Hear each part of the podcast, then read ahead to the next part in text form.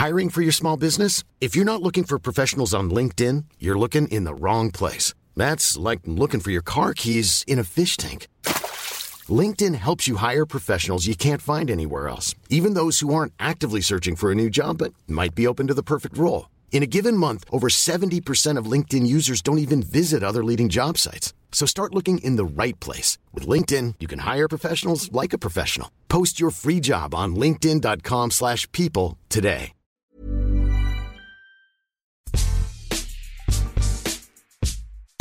Depuis quelques années, les basketteurs européens se sont fait une place de choix sur les parquets américains dans la fameuse NBA qui fait office de référence pour tout joueur majeur. De Tony Parker à Janis Antetokounmpo en passant par Dirk Nowitzki ou Pau Gasol, ils ont tous marqué de leur empreinte le basket. Qui est le meilleur? Celui qui mérite de figurer tout en haut du classement. Difficile de se prononcer, me direz-vous, mais nous allons quand même essayer. Je suis Adrien Yo, vous écoutez le podcast Qui c'est le plus fort? Et nous allons nous interroger aujourd'hui sur le plus grand joueur européen de l'histoire. Pour m'accompagner, quatre journalistes de la rédaction d'Eurosport, Glenn Cellier, Christophe Godot, Thomas Morel et Maxime Dupuis. Salut à tous Bonjour. Salut. Bonjour, Maître Yo. Ce podcast est à retrouver sur toutes les bonnes plateformes d'écoute, de Deezer à Spotify, en passant par Acast ou Apple Podcast. N'hésitez pas à nous donner 5 étoiles, vous en avez pris l'habitude, et à vous abonner, comme ça vous recevrez les nouveaux épisodes directement sur votre smartphone. Alors pour commencer, euh, messieurs, quel joueur avez-vous choisi de défendre? Glenn Et moi, j'ai pris un Espagnol, un ennemi de, de la France, Pogazol. Christophe? Bah, Tony Parker, évidemment. Thomas? Bon, moi, c'était trop facile. Euh, moi, j'ai voulu choisir Dirk Nowitzki. Voilà, comme ça, je ne pose pas vraiment de, de difficultés. Et Maxime? Moi, j'ai laissé passer la nostalgie à une époque où le mur existait encore, en partie, et je vais parler de Tony Kukoc. Vous nous faites rêver, messieurs. On va passer un, un bon moment ensemble, je l'espère. Euh, J'ai cru comprendre que Thomas Morel voulait tuer le game, comme on dit euh, d'entrée. Alors pourquoi euh, Dirk Nowitzki? Bah, c'est ça, c'est mon premier podcast. Je trouve qu'ils sont souvent un peu longs, donc on va le régler en 2-3 minutes. J'ai choisi, euh, non, choisi Dirk Nowitzki. Après, euh, forcément, dans ma réflexion, il y avait pas mal de, de noms en commun avec mes petits camarades. Personnellement, parce que je vais parler forcément de joueurs que j'ai suivis, parce qu'après, on peut sortir les, les livres d'histoire, mais des joueurs que j'ai pas vus ou que sur les, les- cassettes vidéo. Bon, c'est, je préfère parler de joueurs que j'ai vus en direct. Et donc, bah, il faut faire un choix. Choisir, c'est éliminer. Donc, j'ai éliminé Tony Parker, le choix du cœur. J'ai éliminé Pau Gasol parce que je voulais surtout pas le choisir. Je laisse ça à Glenn, on en reparlera. Et je, je me rabats sur, sur Dirk Nowitzki. Pourquoi? Parce que le, le basket, ça reste quand même pour moi un sport très spectaculaire où, certes, il y a de très belles défenses. On l'a vu pendant les Jeux Olympiques avec le contre qui est déjà dans la légende de, Nico Batum à la dernière seconde. Mais on se souvient quand même avant tout des actions offensives. C'est un, sport où on marque beaucoup de points. Et euh, quand on parle de marquer des points, bah, Dirk Nowitzki, euh, il en a quand même marqué un, bon paquet. Il est sixième sur le, classement des, meilleurs marqueurs de l'histoire de la NBA. C'est le, meilleur européen. Il est euh, derrière des Jordan, des Bryant, mais derrière lui, il y a des, des Shaquille O'Neal, des Tim Duncan, des Kevin Garnett, des, des légendes du Hall of Fame de la NBA qui sont, qui sont derrière lui. Euh, il a été MVP. Il a gagné euh, un titre en, NBA, même s'il a eu euh, pendant un moment une étiquette un peu de, de loose, parce que pendant des années et des années, ils avaient le, le meilleur bilan en NBA avec avec les Mavs. Il avait du mal à, confirmer en playoff. Il y a eu quelques, quelques moments un peu, un peu tristes pour lui. Je crois que c'est en 2007, justement, quand il est MVP. Il est sorti d'entrée au premier tour contre les Warriors. Ils ont le meilleur bilan et puis ils se font sortir par le huitième de la conférence Ouest. Je crois que c'était jamais arrivé euh, sur un premier tour au meilleur des, sept matchs. Donc, il a eu cette étiquette un petit peu du, Dirk with no D, sans défense, parce que c'est vrai que ce n'était pas le, roi de la défense, Dirk Nowitzki, mais c'était le roi de l'attaque. Et il a euh, révolutionné le jeu du basket pour moi avec euh, ce fameux shoot fade away sur un pied, qu'il est peut-être le premier, peut-être le seul à faire, un shoot qui est absolument incontrable. Et pour ces raisons-là, bah, je trouve que c'est un, exemple, c'est un modèle de, voilà, de, qualité offensive en basket. Il est unique en son genre. Et puis aussi, j'aimerais saluer son, son côté fidélité aux, aux Mavs. Il a fait 21 saisons. Là aussi, c'est un record. 21 saisons dans la, dans la même franchise. Et à cette époque où il y a de plus en plus de mercenaires qui sont prêts à vendre leur âme au diable pour aller chercher quelques dollars en plus, lui, il est resté fidèle à sa franchise et il a été justement un franchise player, ce que n'ont pas été, par exemple, Tony Parker ou Pau Gasol. voilà pourquoi, pour moi et euh, malheureusement pour vous aussi, Dirk Nowitzki, c'est une évidence. Messieurs? Alors, je peux rebondir, je suis d'accord euh, sur, pas mal de points, et notamment sur le côté révolution. Euh, je ne dirais pas qu'il a révolutionné le jeu euh, du basket, mais il a révolutionné en tout cas son poste, parce que c'est un, un, vraiment un profil atypique, et il a aidé en tout cas à changer vraiment le jeu intérieur, c'est-à-dire ce, ce 4 qui s'éloigne du panier, qui est capable d'aller prendre des tirs. Justement, on parlait de son shoot qui est légendaire, ce fadeaway euh, incontrable, qui est, tellement dur étant donné sa taille à aller chercher. Et je trouve qu'il a vraiment fait évoluer, c'est-à-dire que la NBA s'est élargie, et c'est notamment grâce à, à Dirk Nowitzki, c'est-à-dire qu'au fur et à mesure, on s'est éloigné de la raquette. Avant lui, euh, les 4 et les 5, c'est-à-dire les pivots et les, euh, ailiers forts, étaient souvent près du cercle et à essayer d'imposer leur, puissance, etc., ou leur finesse, avec Kim par exemple, Watchman. Euh, lui, euh, de plus en plus, le jeu a reculé. Les intérieurs sont allés de plus en plus loin et c'est notamment grâce à lui, euh, je pense que la NBA moderne aussi existe, le jeu en tout cas de la NBA moderne. Mmh. Et puis, je suis il y a un truc qui, moi, qui me plaît avec Dirk, c'est ce que bah, c'est ce côté franchise player. Il n'a jamais bougé de Dallas. Et c'est le premier Européen qui, en gros, est devenu durablement le visage d'une franchise. Euh, au fur et à mesure, c'est le seul pour moi qui, euh, c'est le premier, à l'avoir été, et qui a ouvert justement la porte à d'autres derrière. On en parlera évidemment, mais c'est quelque chose que maintenant on peut imaginer, c'est-à-dire qu'un Européen devienne euh, le, visage d'une franchise sur le très long terme, et ça, notamment, c'est grâce à Dirk. Ouais, et ce, qui est, ce que j'ai bien aimé dans ce que tu as dit, euh, Thomas, c'est sa fidélité, justement. Euh, il gagne le titre l'année où, justement, il y a le regroupement des trois stars, euh, LeBron James, Dwayne Wade à Miami, qui est hyper décrié, alors que lui, comme tu l'as dit, quatre ans avant, il a cet échec monumental avec Dallas. Il passe pour un, un loser. Dallas, c'est aussi une franchise de loser pendant les années 90, et il va finalement réussir à gagner le titre, et justement, face à cette équipe de Miami qui a mis à peu près tout le monde, tout ce qui était possible en leur pouvoir pour gagner, et lui, avec sa fidélité, avec une, armada qui est moins développée, on va dire, en termes de talent individuel, va gagner. Donc ça, c'est beaucoup son mérite. Ce qui est formidable aussi, c'est que c'est un type qui vient de D2 allemande au début. Euh, il, est drafté par euh, il est drafté par Milwaukee, d'ailleurs, qui va le trader, donc le coup du siècle pour, pour Dallas. D'ailleurs, ça fait deux fois que Dallas fait des coups du siècle sur des trades avec des Européens. Ce Doncic, c'est la même chose. Il n'a toujours pas gagné, mais a priori, ça peut faire quelque chose plus tard. Et lui, quand il arrive en NBA, il est trop jeune, il n'est pas assez lourd, parce que comme tu l'as dit, il va révolutionner le poste 4, mais il est, euh, il est pas très lourd. Et quand on se cogne des, euh, des Barclay, euh, des Barclay, non, il est fini Barclay, mais des Duncan, par exemple, bah, c'est très compliqué. Des Garnett, voilà, des mecs hyper physiques. Et lui, il va réussir quand même à passer outre ça, alors que la première saison en NBA est douloureuse. Limite, lui, il est euh, pétrifié à l'idée d'aller jouer là-bas, parce qu'en plus, comme vous l'avez dit, les Européens n'ont pas encore euh, pris toute la place en NBA. Donc, ce qu'il fait, c'est formidable. Et il faut le redire, tu l'as dit aussi, c'est important. Il est le sixième meilleur marqueur de l'histoire. C'est un Allemand qui vient d'un petit village. C'est surréaliste cette histoire et c'est formidable ce qu'il a fait euh, pendant 20 ans en NBA ce que, ce que, tu dis, Maxime, euh, je suis désolé, Christophe, je te coupe, mais euh, c'est vrai, et même lui, les doutes qu'il y avait à son arrivée, parce que c'est vrai, il, faut voir les images au début, c'est quelqu'un avec Steve Nash, je crois qu'il arrive la même année que Steve Nash, si je me mm. souviens bien, et en gros, il y a des gros doutes sur sa capacité à s'adapter, il y avait beaucoup de doutes d'ailleurs sur les Européens, leur capacité à s'adapter au jeu NBA, au physique NBA, et Dirk l'a dit d'ailleurs, euh, Don Nowitzki, euh, il a donné une interview à Laurent Vergne il y, a, quelques années, quelques mois, je ne sais plus, mais en gros, où il expliquait aussi justement que même lui, il avait des doutes. Il, était vraiment, il arrivait dans l'NBA, il n'était pas sûr de lui, il ne pensait pas réussir à s'imposer, et c'est devenu euh, bah, une légende du jeu. Ouais, ça, le, le sujet de l'ouverture de l'NBA aux Européens, évidemment, on va beaucoup en parler avec Gasol et Parker. Et moi, je voulais revenir sur le titre de 2011. Ce titre, il est magnifique. Et je crois, je pense pas me tromper en disant que c'est l'un des titres préférés du grand public qui a touché le plus grand monde dans les, allez, on va dire au 21e siècle pour faire, pour faire simple. Parce que, bah, Dirk, c'est ce que, ce que Thomas a dit tout à l'heure, il y avait ce côté loose. On pensait quasiment que c'était passé. Voilà, comme disait Maxime, il y avait le regroupement des, le début des super teams avec Miami. Et cette année-là, il faut savoir quand même qu'ils sortent les Lakers en demi-finale de conférence, un sweep.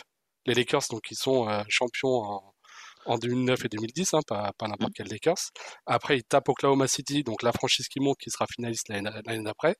Et ensuite, évidemment, cette finale contre Miami, où, euh, où Dirk et, euh, Kid et euh, Yann Magney, Rodrigue Bobois écrasent le hit qui est pas encore bien construit, mais les images de Dirk champion, d'ailleurs, quand il est champion au coup de civet final, c'est il y a trop d'émotions, il y a tellement d'émotions pour lui qui part dans le qui part dans le vestiaire parce que c'est voilà, c'est trop, c'est trop pour lui et vraiment c'est des souvenirs magnifiques pour lui. Et puis c'était vraiment la, caricature, le hit détestable. D'ailleurs, c'est marrant de penser que Libron a été comme ça un mmh. moment, alors que lui, il est respecté ça quand il, euh, je ne sais plus à quel match, le 2 peut-être, euh, Novitski est malade, il le dit, et euh, il se fout de lui clairement en, venant le match suivant, en faisant semblant, en faisant semblant par exemple, de tousser, de se moquer de lui. Donc vraiment, c'était le, j'allais dire, c'était presque binaire cette finale-là. C'était le mal contre le bien, et bon, le, Miami Heat a réussi à se faire accepter après, et puis on est rentré dans une ère des franchises, des super franchises, des super teams. Mais c'est vrai qu'à ce moment-là, il incarnait une forme de résistance contre ce regroupement-là, et c'était assez formidable de le voir gagner ainsi. 2011 a remporté 4-2 par, euh, par les Mavs face, euh, face au Heat de, Miami. Moi, je vais me faire un peu l'avocat du diable parce que euh, pour être le meilleur basketteur européen de l'histoire, il faut des titres. il faut marquer des points, d'accord Il faut des titres. Il n'a qu'un titre. C'est peut-être celui qui a le moins de titres parmi tous les joueurs que vous m'avez cités. Est-ce que, par exemple, un Pogazol qui a deux titres, c'est c'est pas au-dessus? Bien sûr que si, c'est au-dessus. mais il n'y a, pas de débat. Alors, c'est au-dessus pour une autre très bonne transition, mon cher Adrien, mais c'est au-dessus pour, euh, pour d'autres raisons, j'allais dire. Si, c'est pour les titres, évidemment, mais pas seulement les titres NBA. Alors, et bien sûr, Gasol euh, a deux titres de champion NBA, on s'en souvient euh, tous, avec Kobe en 2009 et 2010, justement, comme Chris vient de le dire. Alors, c'est particulier, évidemment, parce que contrairement à, Dirk Nowitzki, c'est pas euh, la star de l'équipe. C'était Kobe. Lui, c'était un super, un excellent lieutenant euh, de Kobe Bryant. Alors en NBA, il a marqué, il a, il a contribué aussi à, faire évoluer euh, l'image des, des Européens, évidemment, en NBA. C'est le premier Rookie of the Year euh, européen en 2002 ou 2003, j'ai un doute, 2002, je crois. Euh, mais surtout, ce qui me fait euh, choisir Pogazol, moi, c'est surtout pour tout ce qu'il a fait sur le plan international, et notamment avec la Rora, parce que Pogazol, même s'il est deux fois champion NBA, c'est surtout un monstre international. juste, je vais vous faire un petit, on va faire vite parce que ça prend beaucoup de temps, mais en gros, de 2001 à 2015 à peu près, il a accumulé les médailles internationales et les titres, pour résumer, trois titres, trois titres européens, pardon, un titre de champion du monde, deux finales mythiques, j'allais dire, parce que c'est deux finales que bah, personnellement que j'ai adoré euh, aux Jeux Olympiques en 2008 euh, et 2012 contre les États-Unis. Deux finales perdues. Hein. Deux finales perdues, bien sûr, mais quand même, euh, je ne suis pas sûr que Dirk Nowitzki ait des, des, médailles olympiques. Mais non, mais euh, bon, je suis incapable de citer un de ses coéquipiers en sélection nationale. Alors, il est vrai qu'il est merveilleux. Il était merveilleusement ouais, voilà, je, reconnais que euh, Pogazol a eu aussi la chance d'avoir euh, Carlos Navarro, voilà, les, les, euh, les Heroes de Euro, si je me souviens bien, avec Calderon, euh, Garbarossa, etc. évidemment. Mais son frère Marc Gasol. Enfin, Là où je te, rejoins complètement, Thomas, mais la grosse différence, c'est que le facteur X dans tout ça, c'était Pogazol. Et on s'en souvient tous, Euro 2013, il n'est pas là. Eh ben, l'Espagne ne va pas en finale et heureusement, d'ailleurs, tant mieux pour les Français. la France, t'en parlera tout à l'heure après, Christophe, j'imagine. La France est championne d'Europe évidemment en 2013. Alors évidemment, c'est grâce notamment au talent de Tony Parker, mais si la France est championne, c'est aussi parce que euh, Pogazol n'est pas là. Et on s'en rappelle, alors moi j'étais dans le stade à Lille euh, malheureusement ce, soir-là, euh, les demi-finales de l'Euro 2015, c'est une boucherie avec Pogazol. il a plus de 35 ans, il marche sur les Bleus avec un match à 40 points. il amène, c'est lui qui porte clairement l'Espagne vers le titre cette année-là. Et c'est l'image que je retiens, moi, de, de Pogazol, c'est vraiment cette, cette domination, j'allais dire, sur la scène internationale, c'est-à-dire cette capacité à s'adapter aux jeux FIBA et euh, aux jeux NBA, euh, d'être aussi fort peut-être, et même plus fort encore dans le jeu FIBA, euh, parce que on le sait, c'est aussi quelqu'un d'ailleurs qui avait gagné des titres avant d'aller en NBA avec, avec le Barça, il a été champion d'Espagne trois fois. C'est tout ça, moi, qui me fait dire que Pogazol, pour moi, est le meilleur européen de l'histoire parce qu'il a vraiment marqué de son empreinte à la fois la NBA, mais aussi le, basket international. Et même si on sait euh, la NBA est mise sur un et la référence, euh, la référence planétaire du basket, et eh ben ça compte quand même de briller sur la scène internationale pour moi. Messieurs, vous voulez ajouter quelque chose à ce Parce que non, mais Pau Gazelle, ça a été aussi le bourreau des Français quand même. On en parle. Euh, C'est le meilleur ennemi des Français, ouais. Ah ouais. Ça vous fait mal. C'est peut-être pour ça que vous n'avez pas voulu le choisir aussi, parce que. C'est un, peu pour ça que j'ai pas voulu le choisir, parce que c'est vrai qu'en tant que, chauvin que je, suis, ça me rappelle de mauvais souvenirs. Mais après, moi, ça a été la limite en me posant vraiment la, question euh, de manière objective. Je me suis pas au gazole Nowitzki. Bon, c'est kiff-kiff, on l'a compris pour toutes les bonnes raisons que Glenn vient d'exposer. Moi, ce qui m'aurait manqué pour être vraiment avoir le titre officiel de meilleur joueur européen de l'histoire de basket, c'est justement qu'ils battent une fois les États-Unis. Alors, ça aurait pu être une, finale des Jeux Olympiques. Ils n'étaient pas loin, mais s'il avait fait ça une fois dans, sa carrière, il aurait dominé au niveau mondial euh, au niveau planétaire du basket. Ils sont, champions du monde. ils sont champions du monde, mais pas en battant les États-Unis. Hein, Après la, demi, la finale 2008 et notamment la première mi-temps du match, c'est un niveau de basket. C'est euh, peut-être l'un des plus beaux matchs. Je suis d'accord. L'un des plus beaux matchs. Euh, alors international, c'est presque sûr. Le, niveau ce jour-là était fantastique moi, ce que j'aimais bien avec Gasol, c'est le, bon, simplement le joueur, un beau joueur à avoir joué, tout simplement. aussi. une élégance, toucher de balle, etc. Et il faut rappeler quand même, alors oui, évidemment, lui, il n'a pas été le visage d'une franchise, hormis Memphis, mais bon, c'était pas, voilà, c'est Memphis. Mais n'empêche qu'il a quand même succédé finalement dans l'histoire des Lakers, finalement, à Shaquille O'Neal d'une certaine manière, dans le sens où il a permis aussi, c'était la deuxième lame qui a permis aux Lakers d'être champions et de redonner aussi une, euh, un lustre à Kobe Bryant, qui, il faut le rappeler, euh, quand la situation avec euh, Shaquille O'Neal a fini par se détériorer, il s'est retrouvé tout seul. Euh, en gros, ça devenait James Harden au Rockets, c'est-à-dire que ça shootait, ça shootait, ça mettait 35 points de moyenne, mais ça ne gagnait plus rien. Voilà. Et Gasol, c'est quand même celui qui a permis à Kobe de, d'avoir, on va dire, cette seconde carrière qui était beaucoup plus positive aussi en termes d'image, parce que déjà Kobe n'était plus le numéro 2 derrière Shaq, et aussi se refaisait, on va dire, une, une image beaucoup plus positive parce qu'il faisait gagner les Lakers et parce qu'il y avait cette intégration de ce coéquipier-là, euh, Pogazol, qui était un formidable lieutenant. Et un formidable coéquipier. Parce que d'autres derrière n'ont pas réussi à. Je pense à Dwight Howard ou des choses comme ça. C'est compliqué, je veux dire, de, de jouer. C'était compliqué à l'époque d'assumer l'exigence de Kobe Bryant. Et Pogazol euh, l'avait su le faire merveilleusement bien. Si on doit se pencher sur un, autre homme, un autre basketteur, qui est presque l'homme d'une franchise aussi, mais même si sur la fin de sa carrière, il a, a changé, mais Tony Parker, ça a été, peut-être pas le meilleur basketteur européen, même si euh, Christophe va essayer de le défendre, mais le plus grand basketteur français de l'histoire, ça c'est clair. Christophe euh, on, parlait de, on parlait de qui avait euh, évidemment marché sur l'NBA, de Gasol qui avait euh, marché sur le basket international. Bah, finalement, Parker, il a un peu fait les deux. Hein.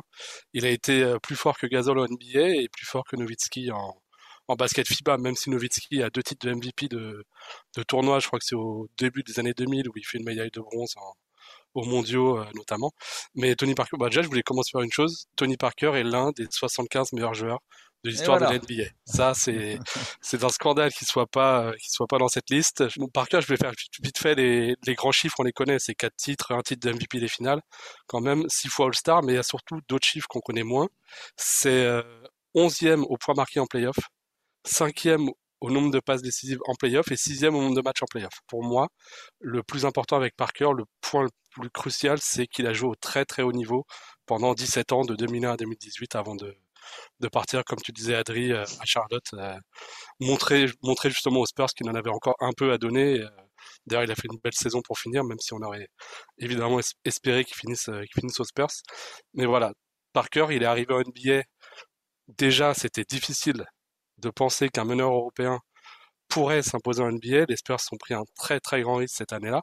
D'ailleurs, moi, il y a il y a deux ans maintenant, quand son maillot a été retiré, j'ai fait un long format pour un média euh, concurrent autour de Tony Parker et de son héritage. Et c'est Ron Stewart, qui était son entraîneur au Paris Basket Racing, qui nous expliquait que euh, bah, à cette époque-là, c'est sans doute encore un peu vrai, mais beaucoup moins, pour les Américains, c'était impensable de penser que quelqu'un pouvait être euh, meilleur ailleurs. Et c'était surtout vrai pour les arrières, pour les meneurs de jeu. Quand Parker est arrivé, ça a été le premier meneur de jeu européen. Et de ce point de vue-là, il a ouvert des portes à d'autres après lui. On pense à Rubio, on pense à Doncic aujourd'hui. Euh, sans doute que s'il n'y avait pas eu Tony Parker, il n'y aurait pas eu, ou il y aurait moins eu, ça aurait été plus difficile pour ces joueurs-là de s'imposer. Voilà, déjà c'est ça. Ensuite, évidemment, tu le disais, Glenn, il y a l'équipe de France. L'équipe de France dont il a été le leader entre... Allez, on va, on va mettre 2001 de côté, parce que 2001, il est, il est, il est très jeune, mais c'est surtout à partir de 2003. Donc ça a été très difficile. Il y a une médaille d'argent en 2005, une médaille de bronze pardon, en 2005 et évidemment cette médaille d'or euh, en Slovénie en 2013 qui le met tout en haut. D'ailleurs cette année-là, il est évidemment euh, élu champion euh, champion français de l'année puisqu'il va aussi en finale NBA et qu'il est aussi dans la deuxième meilleure, équipe de NBA puisqu'il est sixième au titre de MVP. Ce qui prouve, et c'était l'autre point que je voulais aborder, qu'il n'a pas seulement joué avec Duncan, mais qu'il a aussi joué à côté de lui en fait finalement. Au tournant des années 2010, il est à minima co-leader des Spurs. C'est plus tout à fait l'équipe de Duncan, c'est aussi l'équipe de Parker.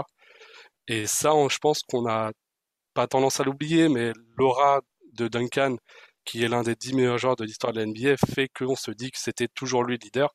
Or, le meilleur joueur des Spurs dans la décennie 2000, pour moi, c'est Tony Parker. Et puis, puis, ce qui est formidable, ce que tu disais tout à l'heure, Parker, c'est aussi le gabarit. Je pense qu'il est plus simple finalement de s'imposer quand tu arrives en NBA, quand tu as le gabarit de Gasol parce que tu es un grand que tu as eu talent.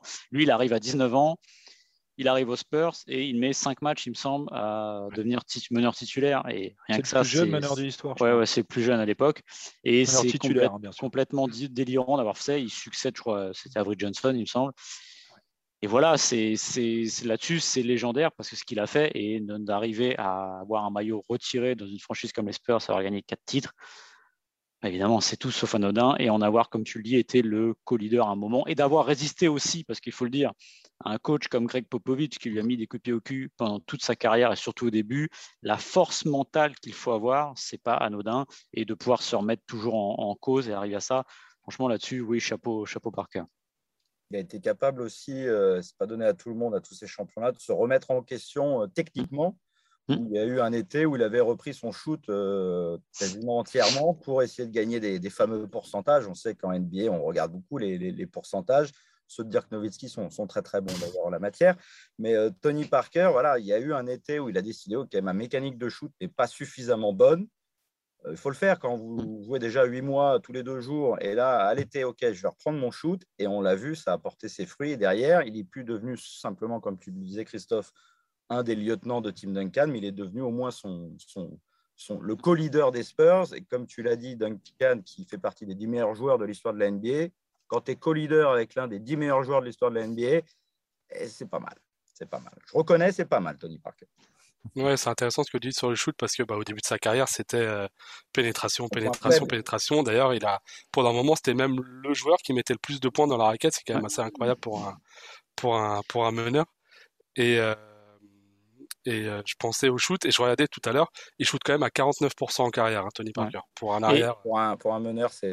Et on parlait de shoot signature avec Nowitzki, il a son shoot signature aussi, son tir drop. C'est lui qui a vraiment apporté ça, cette, ce petit lâcher de balle, on va dire, à une main au Mais il a des, il y a des meneurs euh, stars actuels qui disent qu'ils ont, qu'ils ont pris exemple sur lui. Et Chris Paul, c'était, c'était son grand ami, mais Chris Paul a toujours dit qu'il a grandi, enfin pas grandi, mais quand il est arrivé dans la ligue, il a regardé jouer Tony Parker. À quand un podcast sur Chris Paul d'ailleurs? J'aimerais. quand il gagnera un titre. J'adore. Quel joueur. Ah, ils sont bien repartis, hein, les, Suns aussi. C'est un autre débat, je crois. Exactement. On va rester dans nos, euh, dans nos joueurs européens. On va ah bah s'exprimer un peu plus à l'Est avec euh, Maxime désormais, euh, avec un certain Tony Kukoc qui était un des peut-être un des pionniers hein, des, bah joueurs européens ou en tout cas parmi les premiers à, percer euh, outre-Atlantique. Ouais, on va s'exiler à l'est et dans le temps, parce que moi j'avais envie de parler aussi de cette époque où le basketteur européen finalement était peut-être un peu plus central. Il y a eu, il y a eu un moment où le basket aussi européen jouait de ce côté-là de l'Atlantique, était aussi central. C'est Tony Kukoc. Donc Tony Kukoc, c'est l'archétype du joueur qui pour moi est né trop tôt, c'est-à-dire qu'à une époque où l'NBA n'accueillait pas d'Européens, les rares Européens qui étaient, c'était du Marchilonis à Golden State ou du Detlef Schrempf. Voilà. C'était des joueurs, on va dire, d'appoint dans ces équipes, mais à l'époque, ils ne valaient pas grand-chose. On va dire, ils n'avaient pas l'apport que va avoir aussi un Luka Doncic, par exemple, aujourd'hui. Tony Kukoc, justement, pour moi, c'est Luka Doncic avant l'heure. Si Tony Kukoc était né il y a 20 ans, il serait aujourd'hui le meneur ou l'ailier d'une de ces équipes-là, le point forward, et il aurait des stats complètement délirantes. Kukoc fait 2m08, c'est un joueur qui a un talent et une grâce innée, qui est capable de shooter de loin, qui a un shoot, qui a un jeu de passe euh, lumineux et qui détonne un peu à l'époque. Et c'est surtout, je trouve qu'à l'époque, il joue à, Split au début de sa carrière, donc en, en Yougoslavie, la Croatie après. Et c'est un fantasme un peu. C'est le basket de l'autre côté du mur, c'est les Yougoslaves, une équipe pleine de talent. Il va être champion du monde d'ailleurs avec euh, la Yougoslavie en, 90. Il va être euh, vice-champion olympique euh, deux fois, une fois avec la, comment dire, avec la en 88, puis après avec la Croatie, j'y reviendrai en 92, champion d'Europe aussi en 91. On va dire que le, tournant des années 80-90, c'est vraiment les années coach où il gagne tout, tout, tout. Euh, la Coupe des Champions, l'ancêtre de l'Euroleague, il la gagne trois fois de suite avec Split. Il va même perdre une finale euh, j'allais dire Dieu merci pour le, basketball français avec Trévis en 93, il règne vraiment sur le basket européen et on se retrouve justement à un moment où l'NBA commence à percer de ce côté-ci euh, de, l'Atlantique et où bah, les general managers, ça y est, ils ouvrent un peu leurs écoutilles et ils regardent. Et évidemment, il y a déjà Drazen Petrovic, le regretté Drazen Petrovic, qui n'aura pas peut-être la carrière méritée, on va dire, en NBA, mais euh, il y a Jerry Krause aux Bulls qui sent le coup venir et qui en 90 se dit lui, on va, le drafter, donc c'est-à-dire qu'on prend les droits sur ce joueur, et s'il arrive en NBA, il sera pour les Bulls. Euh, il est drafté à la 29e position. Et en fait, ce qui est drôle, entre guillemets, c'est qu'évidemment, les Chicago Bulls, c'est l'équipe de Michael Jordan, de Scottie Pippen, et eux, il voit pas ça d'un bon oeil de, de, voir Kukoc parce qu'il y a une espèce de regard un peu de haut de dire mais qui c'est ce type? Il va pas nous apprendre la vie. Surtout Pippen qui est on va le dire carrément jaloux parce que Pippen on le sait jusqu'à la fin de sa carrière à Chicago n'aura pas les contrats qu'il mérite. Et il se dit ce type là va venir me manger à ma table et il va peut-être me piquer le il va m'ôter le pain de la bouche. Et ce qui est assez euh, drôle, c'est que leur première rencontre à Pippen, euh, Jordan et, euh, Kukoc, c'est au jeu de Barcelone les Jeux de Barcelone, c'est la Dream Team. Euh, ils vont le jouer en finale, mais ils vont aussi le jouer en premier tour. Et à ce moment-là, ils se donnent une mission, c'est de lui botter le cul à, à Kukoc. Fait un match cataclysmique, euh, traitement spécial de Jordan et de Pippen, 4 points, 7 ballons perdus à 2 sur 11. Il se rattrapera en finale où euh, la Dream Team gagnera 37 de 32 points, pardon. Je crois que c'est le plus petit écart d'ailleurs sur les Jeux Olympiques de la Dream Team, mais il marquera quand même 16 points et fera 9 passes en finale. Et finalement, il va rejoindre les Bulls. Alors lui, il rejoint les Bulls. Normalement, il veut jouer avec Michael Jordan. Manque de peau, bah, c'est au moment où Jordan donne sa première retraite. Donc il se retrouve en deuxième lame derrière Pippen. Et très vite, euh, les Bulls vont lui faire confiance parce que finalement, il a le jeu, il s'adapte assez bien. Ça prend un peu de temps, mais notamment euh, en match de playoff, c'est la fameuse bouderie de Scottie Pippen où à la fin du match 3 contre les Knicks, Pippen se dit aujourd'hui Jordan n'est plus là, donc le shoot de la gagne, il est pour moi. Il y a égalité. Les Bulls sont menés 2-0 par les Knicks. Et Phil Jackson dessine un schéma de jeu pour coach Pippen doit lui faire la place, Pippen euh, la passe, pardon, et la place aussi. Pippen boude, va s'asseoir sur le banc. Ça avait fait une énorme polémique à l'époque. Et Kukoc va mettre son shoot. Donc Kukoc aussi, il se fait ce nom-là aussi à ce moment-là. À l'époque où NBA ne shoot pas non plus beaucoup à trois points, et lui a déjà cette euh, distance de jeu. évidemment, les meilleures années de Kukoc avec les Bulls, c'est quand évidemment, Jordan va revenir. Il sera meilleur sixième homme. Il va aller jusqu'à tourner à 18 points de moyenne, il me semble, et il va gagner euh, trois titres. C'est quand même un joueur qui a gagné euh, trois euh, titres de champion d'Europe en club, trois titres de, de champion NBA aussi. C'est un palmarès XXL. Et alors, évidemment, la suite va être un peu moins gratifiante parce qu'il vieillit. Finalement, je crois qu'il passe à Philadelphie et Milwaukee deviendra, on va dire, un joueur un peu lambda dans l'NBA, mais vraiment, moi, ce que je retiens, c'est qu'il n'a pas eu la chance, on choisit pas quand on est évidemment, de jouer dans cette époque dorée, parce qu'aujourd'hui, je pense que vous avez Kukoc qui joue en Europe aujourd'hui, il est drafté numéro 1 ou numéro 2. Il n'y a même pas à, chercher parce qu'il a les qualités que va avoir un, un Doncic en plus fin, on va dire, mais il y a cette même qualité de passe, cette même intelligence de jeu.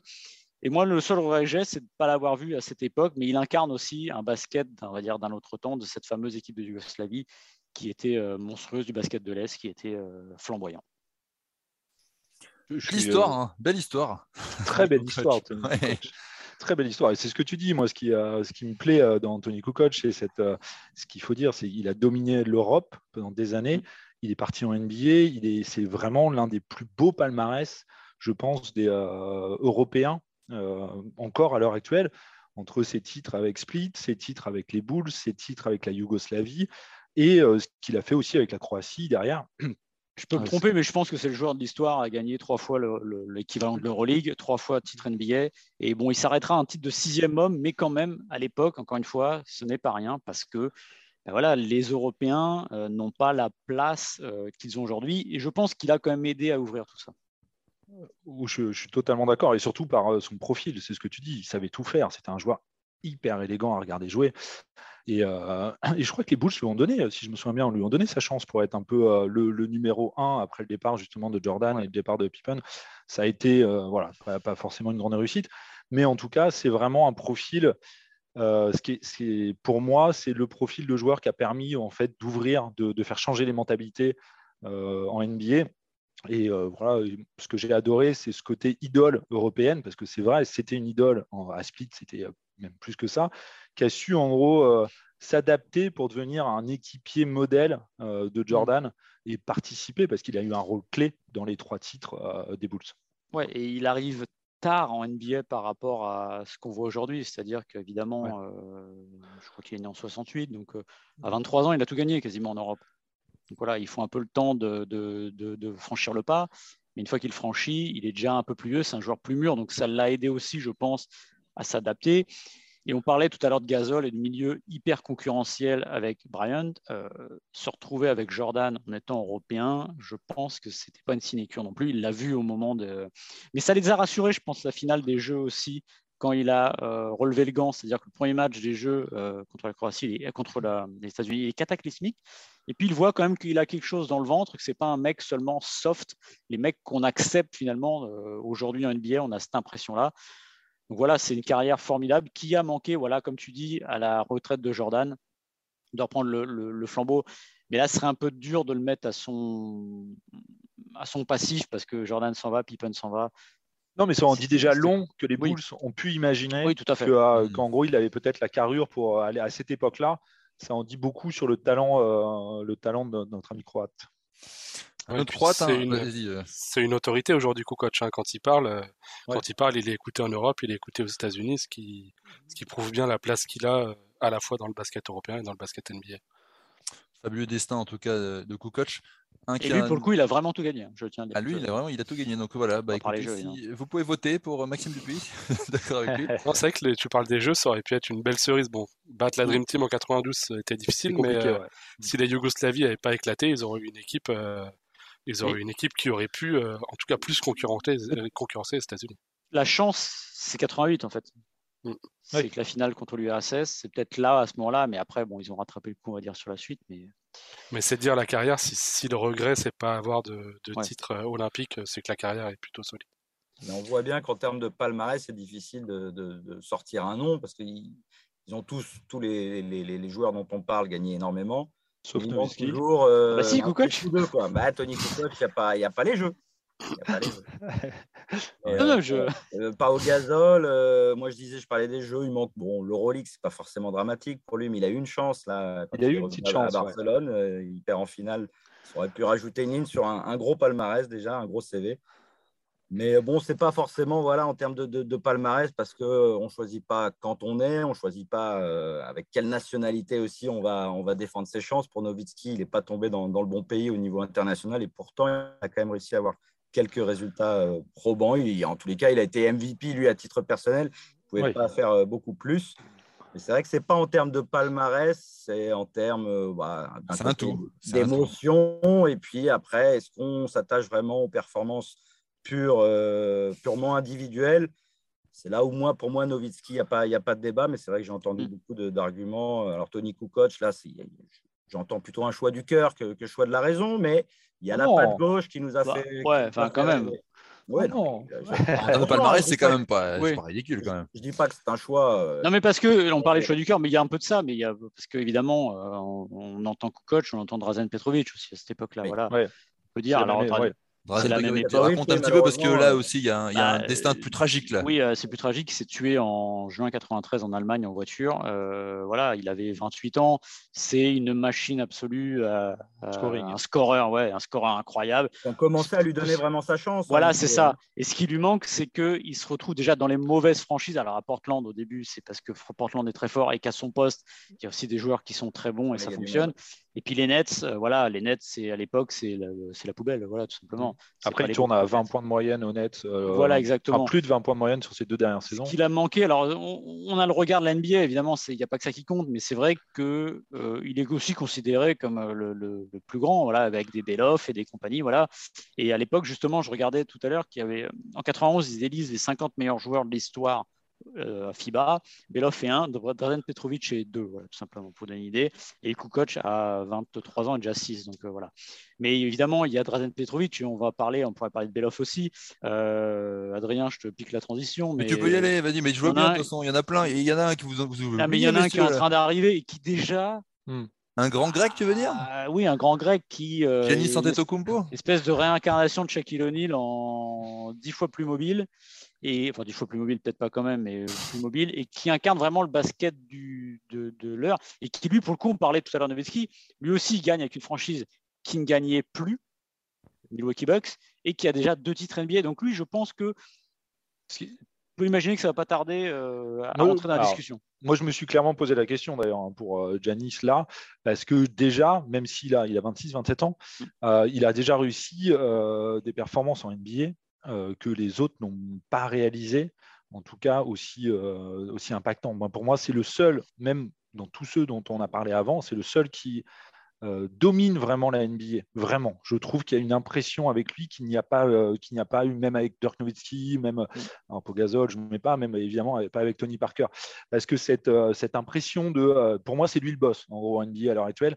Ce que j'avais pas forcément eu comme impression avec, avec ce qu'on a cité avant. Mais, et puis les doubles MVP. personne, aucun, pour le moment, aucun Européen ne l'a fait. Non, Nicolas Jokic pourrait peut-être le faire bientôt. Bien sûr, non mais ouais, c'est ce que tu dis, il y en a d'autres derrière. Il est reparti sur des grosses bases. Bah, il faut que ça franchise. Mais oui, oui, je suis d'accord. Et lui a su mener sa franchise, euh, je parle de Janis bien sûr, sa franchise au titre. Mon seul bémol, pardon Maxime, après je te laisse, mon seul bémol avec Janis, c'est son adaptation au jeu FIBA. Et c'était voilà, euh, Thomas fait, fait, le geste du shoot. Voilà, tu euh, c'est le petit bémol. Il n'a pas un énorme, une énorme capacité à, pour le moment, il n'a pas montré une énorme capacité à s'adapter au jeu FIBA. On l'a vu avec la Grèce. Euh, ce n'est pas le Giannis qu'on voit en NBA. Et je trouve, bah, du coup, c'est mon petit bémol. J'attends de lui qu'il domine autant euh, en FIBA que euh, ce qu'il montre en NBA. Ça arrivera peut-être, sûrement, parce que vu le potentiel et le talent du bonhomme, je pense que c'est une question de, temps. Mais voilà, c'est mon petit, mon petit bémol avec lui même si je pense que sur le long terme, et d'ailleurs on en pourra en parler d'autres derrière, euh, il rentrera dans la discussion des plus grands basketteurs européens de l'histoire. Euh, je pense évidemment à Doncic, dont on parlera forcément. C'est marrant, parce que j'en avais parlé euh, lors d'un tournage Eurosport d'ailleurs avec Flo Pietrus. que justement, oui, en basket FIBA, il y a moins de place dans la raquette, donc eh c'est plus compliqué. Et pour l'instant, il n'a pas eu la clé. Alors évidemment, en plus, n'y a pas forcément l'équipe nationale pour, mais c'est vrai qu'il y a une grosse différence entre ce qu'il montre en NBA et ce qu'il montre euh, en basket FIBA. Et autre chose, et c'est le lien avec Nowitzki, c'est marrant, c'est un truc, ça va être un truc d'européen d'avoir ce côté attaché à l'équipe qui vous a donné votre chance. Parce que Giannis, ça fait partie de ces joueurs-là qui, à un moment, euh, je pense que si Giannis européen, euro, est américain, je ne suis pas certain qu'il reste à Milwaukee typiquement. Et là, il y a eu ce côté de se dire non, non, mais moi, je resigne avant mon contrat longue durée. J'aime cette ville qui n'est pas un gros marché où euh, bah, ça change des conditions climatiques de la Grèce, euh, Milwaukee, le Wisconsin. Et pourtant, il est resté, il est allé au bout et c'est formidable parce qu'aujourd'hui, évidemment, pour gagner, on ne gagne pas tout seul. Mais Middleton et Drew Holiday, c'est pas forcément le big three comme on l'entend. Voilà. Mais n'empêche que c'est un Big Three qui gagne. Et ça, c'est fantastique. Et ça le rapproche pour moi de Nowitzki. Et j'aime bien cette idée-là de penser qu'un marché un peu moins attractif euh, puisse gagner parce qu'il y a des joueurs qui sont attachés à lui et d'un talent fou. Et euh, euh, Giannis et ça. Et en plus, alors, c'est un détail, mais il a un sens de l'humour assez formidable. Donc, il, a, il coche à peu près toutes les cases pour devenir une immense, immense, immense star. Enfin, qu'il est déjà, mais pour gagner encore il est encore très jeune. Ouais. ouais on parlait de l'émotion avec euh, Dirk Nowitzki, mais l'émotion avec Yannis Antetokounmpo, elle est, elle est là tout le temps. On a, on a pour lui aussi, on a, on a dit que c'était un loser. Il y a eu ses échecs contre, euh, cet échec contre Toronto en finale de conférence en 2019, où Milwaukee mène 2-0, ils perdent 4-2, Toronto est champion derrière en profitant de, des blessures, en profitant entre autres des blessures à Golden State.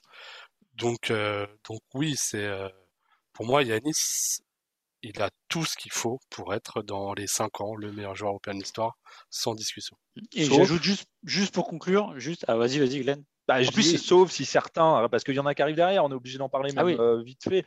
Euh, bah, évidemment, euh, Luka Doncic, ce que fait Luka Doncic, qui a été champion, je le répète, juste avec la Slovénie déjà en Europe et avec le Real aussi en Europe, ce qu'il fait depuis trois ans en NBA est juste monstrueux. Ce qu'il faut maintenant, il est tout jeune, c'est qu'il arrive à, faire grimper Dallas jusqu'au sommet de, la, Ligue. De toute façon, sinon, il souffrira toujours de la comparaison avec Nowitzki. voilà, il y a Jokic aussi, évidemment. Thomas en a parlé tout à l'heure, mais ça, c'est forcé. Je conclue sur euh, Janis. Ce qui est formidable, c'est qu'il a un jeu finalement anachronique aujourd'hui. C'est un intérieur qui a besoin de vivre dans la raquette, euh, alors qu'aujourd'hui, il s'écarte encore plus et il, enfin, il fait mieux que vivre par ça. Il fait gagner sa franchise. Donc, oui, il est anachronique parce qu'il reste dans sa franchise. Dans les 10 meilleurs joueurs NBA aujourd'hui, c'est le seul avec Stephen Curry à être toujours dans la même franchise. Passionnant, messieurs, ces discussions. On pourrait rester euh, des heures pour euh, faire le tour. Euh, j'espère que vous avez pris autant de plaisir à nous écouter que nos journalistes ont pris à participer. Ce podcast est à retrouver sur toutes les bonnes plateformes d'écoute, de Deezer à Spotify en passant par Acast ou Apple Podcast. N'hésitez pas, si ça vous a plu, à nous donner 5 étoiles et à vous abonner. Comme ça, vous recevrez les nouveaux épisodes directement sur votre smartphone. Il ne me reste plus qu'à vous saluer, messieurs. À la semaine prochaine pour un nouvel épisode de Qui c'est le plus fort? Salut Bon, au revoir. Salut. Salut tout le monde.